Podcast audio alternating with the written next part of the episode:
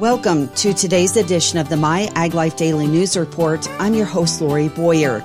In addition to feature reports, I'll bring you a look at regional and national agricultural news. And the show starts right after this. We're thrilled to announce that the North Valley Nut Conference is taking place on January 31st at Silver Dollar Fairgrounds in Chico, California. This event is held in conjunction with University of California Cooperative Extension. It's a golden opportunity for professionals in the tree nut industry Network with our exhibitors and sponsors who are committed to your success in the orchard. Earn valuable continuing education units and expand your knowledge on the latest industry trends.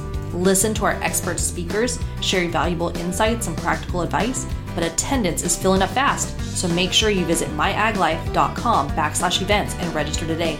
We hope to see you there. In comments submitted to the California Air Resources Board, the Renewable Fuels Association is calling on the state to promote the sale of more flex fuel vehicles capable of running on up to 85% low carbon ethanol. While electrification of the LDV fleet is expanding rapidly, significant volumes of liquid fuels will continue to be used for decades to come, and carbon neutrality can only be achieved by displacing a substantial share of those with low and zero carbon liquid fuels, according to RFA Chief Economist Scott Richman in the comments, which were submitted in response to the agency's November 15th Advanced Clean Cars Workshop. Richman pointed out that E85 is proving popular with drivers in the Golden State, with sales topping 100 million gallons in 2022, up from roughly 60 million gallons in 2021. He also noted that the number of E85 retail stations in the Golden State has increased rapidly. There are currently over 400 stations offering E85 in California, with approximately another 200 in the permitting or planning process. E85 has consistently sold for a discount to California reformulated gasoline of between a dollar $1.50 and $2 a gallon, which provides a strong incentive for consumers with flex fuel vehicles to purchase the product, according to Richman in his letter.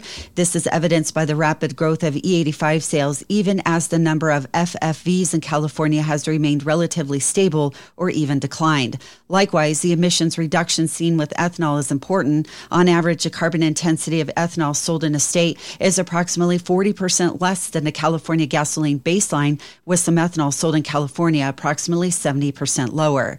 In the final analysis, Richman wrote CARB should require all new vehicles with internal combustion engines sold in a state to be flex fuel capable beginning as early as model year 2026. The recent growth in E85 sales is a prime success story of California's efforts to reduce greenhouse gas emissions while simultaneously reducing criteria pollutants, displacing petroleum, and offering consumers an affordable, practical, and equitable option in complementing the state's electrification goals. As part of potential amendments to the ACC regulation, a policy to require flex fuel capability in new vehicle sales in California is necessary to build on this success and can be a significant component in the state's efforts to achieve carbon neutrality by 2045 and beyond.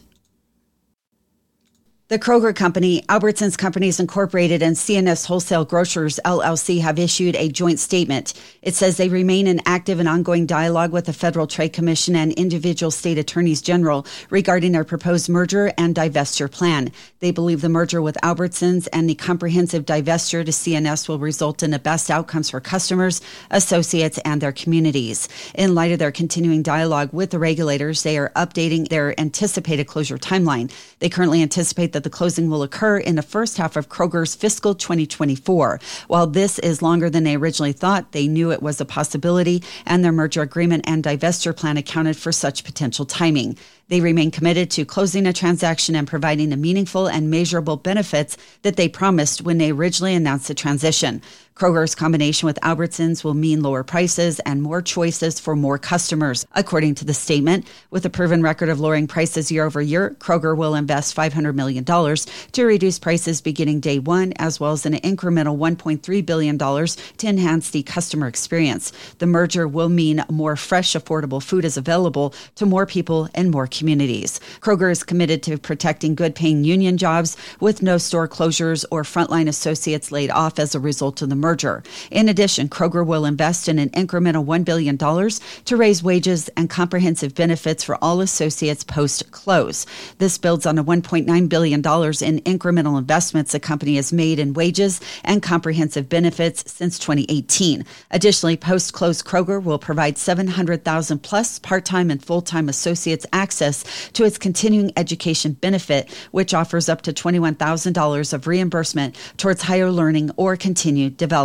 The combined company will also expand access to its Goldman Sachs Ayco financial coaching tool. As the identified divestiture buyer, C&S Wholesale Grocers is also committed to recognize the union workforce and maintain all collective bargaining agreements and is committed to retaining frontline employees and further investing for growth. It is the best outcome to secure the future of union jobs in the American grocery industry.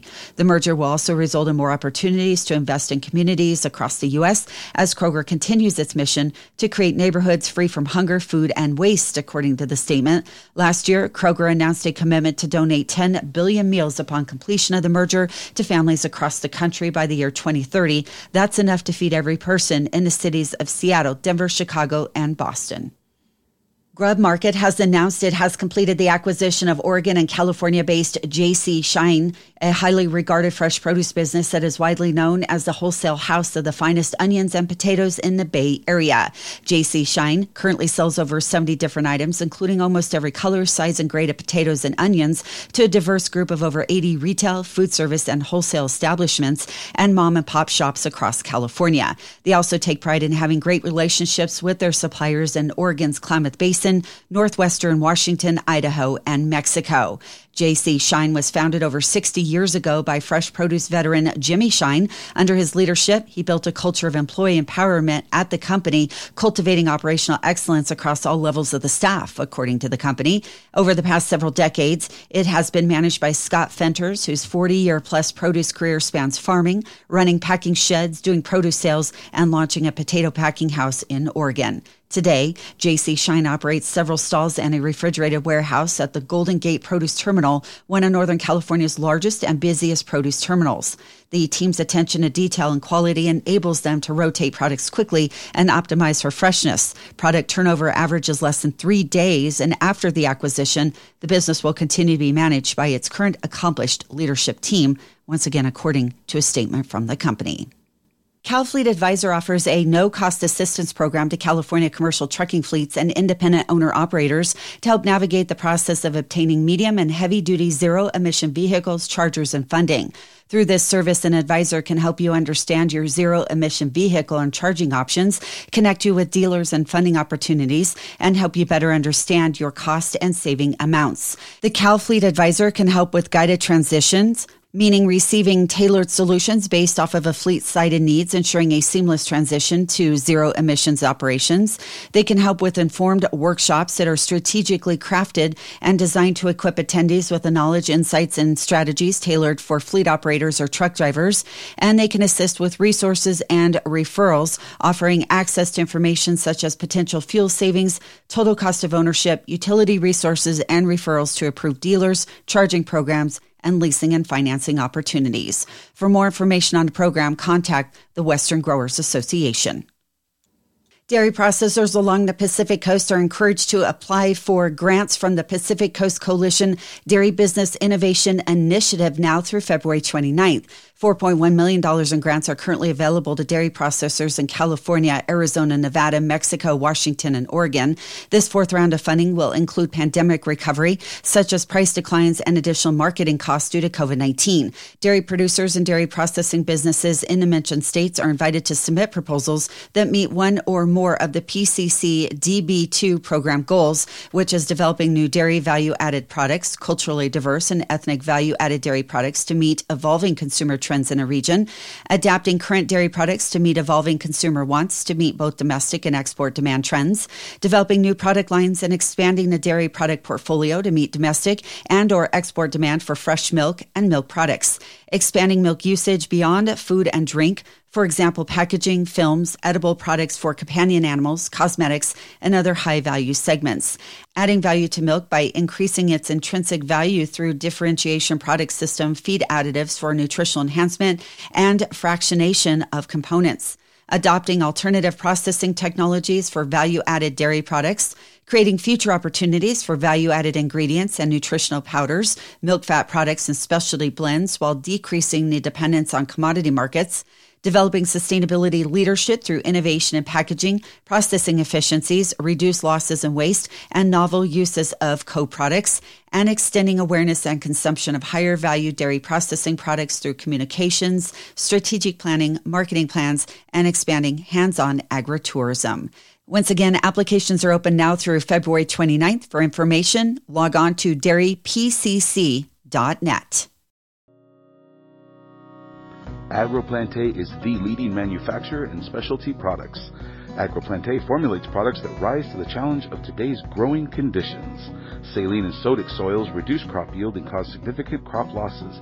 AgroPlantae developed Cat Ion EX5 Plus with growers in mind to manage soil salinity. With multiple years of research, Cat Ion EX5 Plus has proven to be an excellent source of calcium and an effective soil salinity manager. Run it through drip irrigation without any issues. Simplify your application method with innovative and efficient formulations. Alleviate salinity stress with Cat Ion EX5 Plus. AgroPlantae, imagination, innovation, science in action.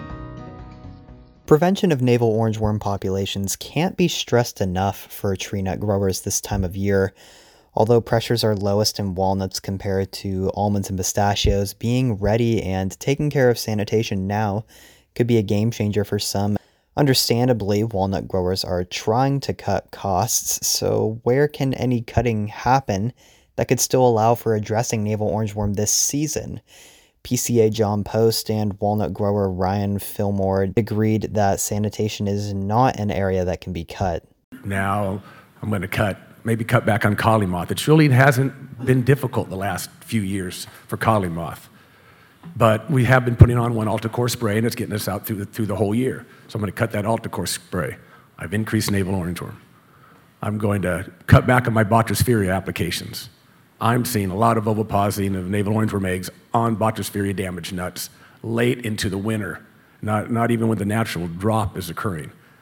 We're going to cut our Botryosphaeria sprays. We've just increased navel orangeworm. So it's very, very difficult. We have to find somewhere to cut. We just have to if we're going to survive.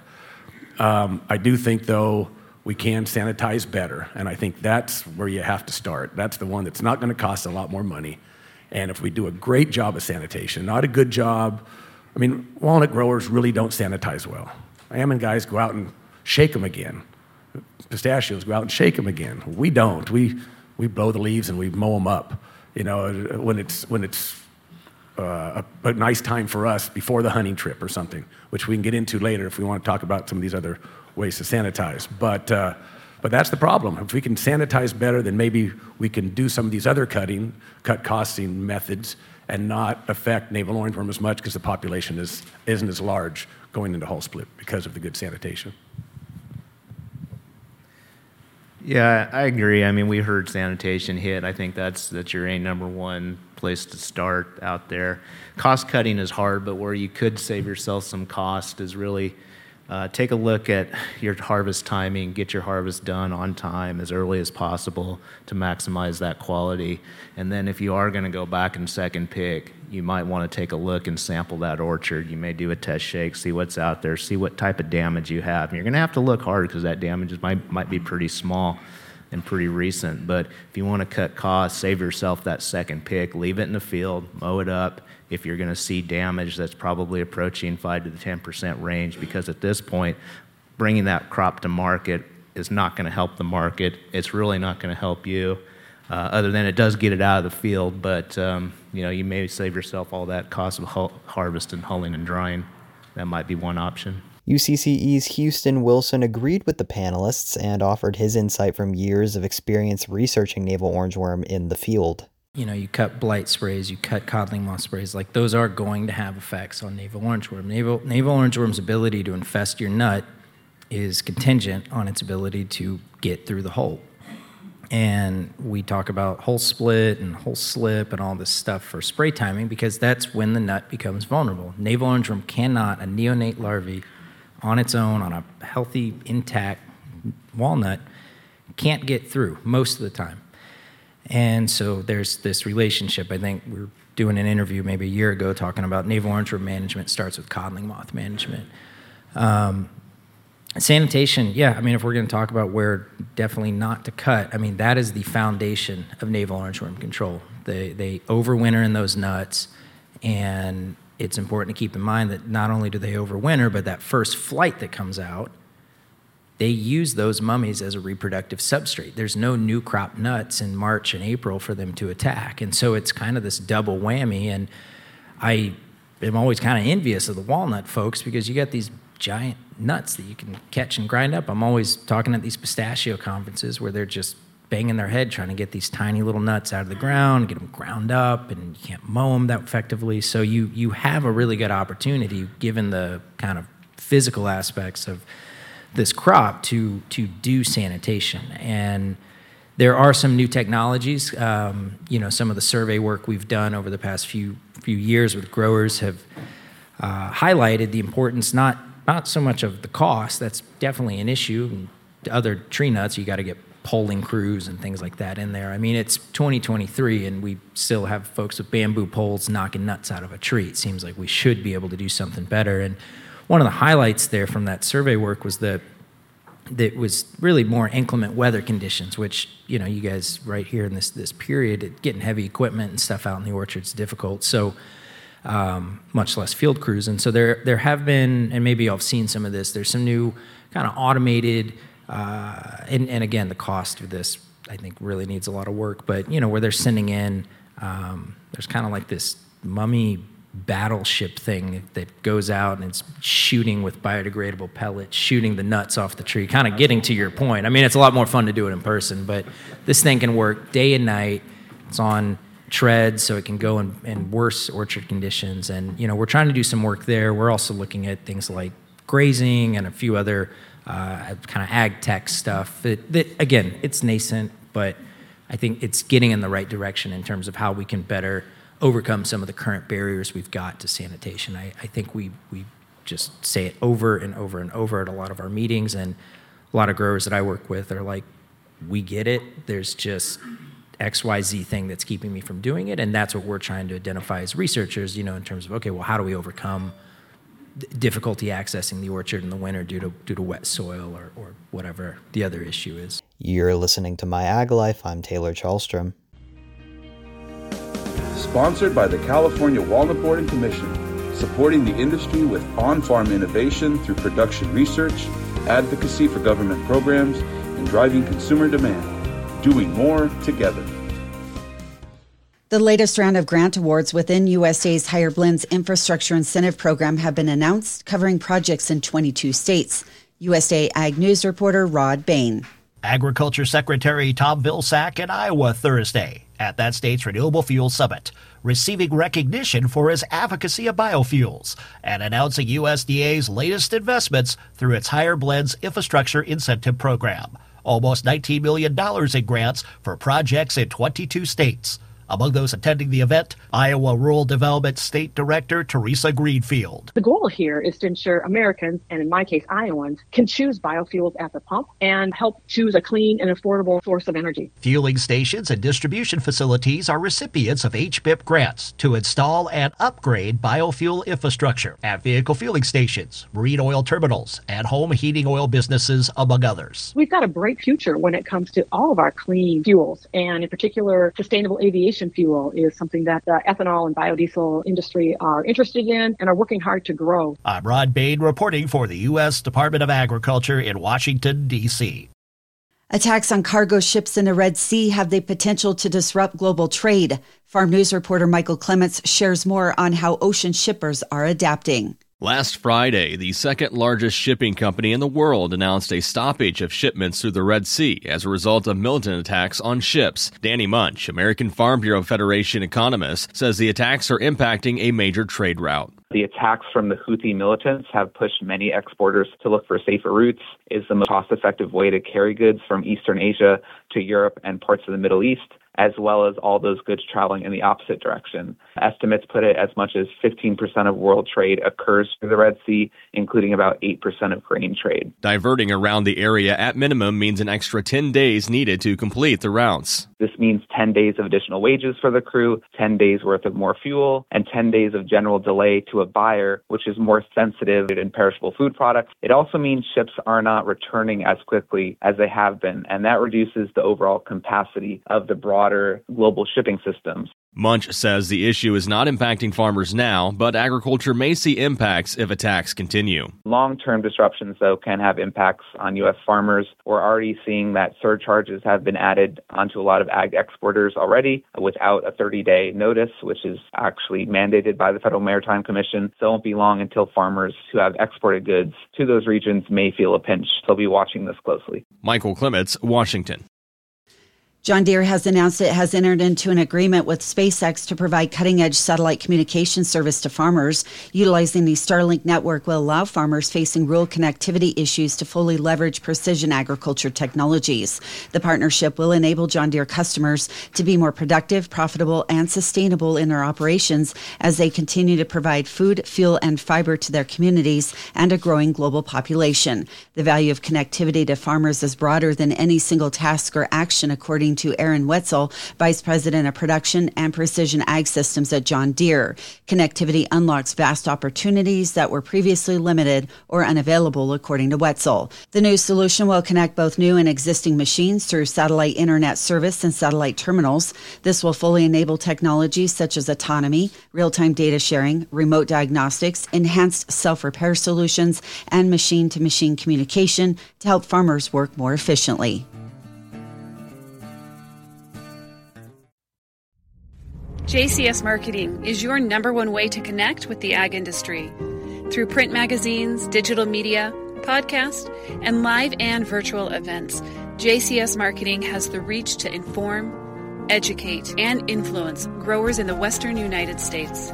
Everywhere you go, you see West Coast Nut Magazine on every one of my customers' tables. So that tells you everything. That's that it's there, so they're reading it. Our My Ag Life platform includes podcast interviews and digital articles for busy professionals on the go. Our live events, continuing education webinars, and virtual conferences help growers connect with leading researchers and industry leaders. Let JCS Marketing help you connect. That will wrap up today's show. You've been listening to the My Ag Life Daily News Report. I'm Lori Boyer. From all of us here at the JCS Marketing Team, thank you for listening.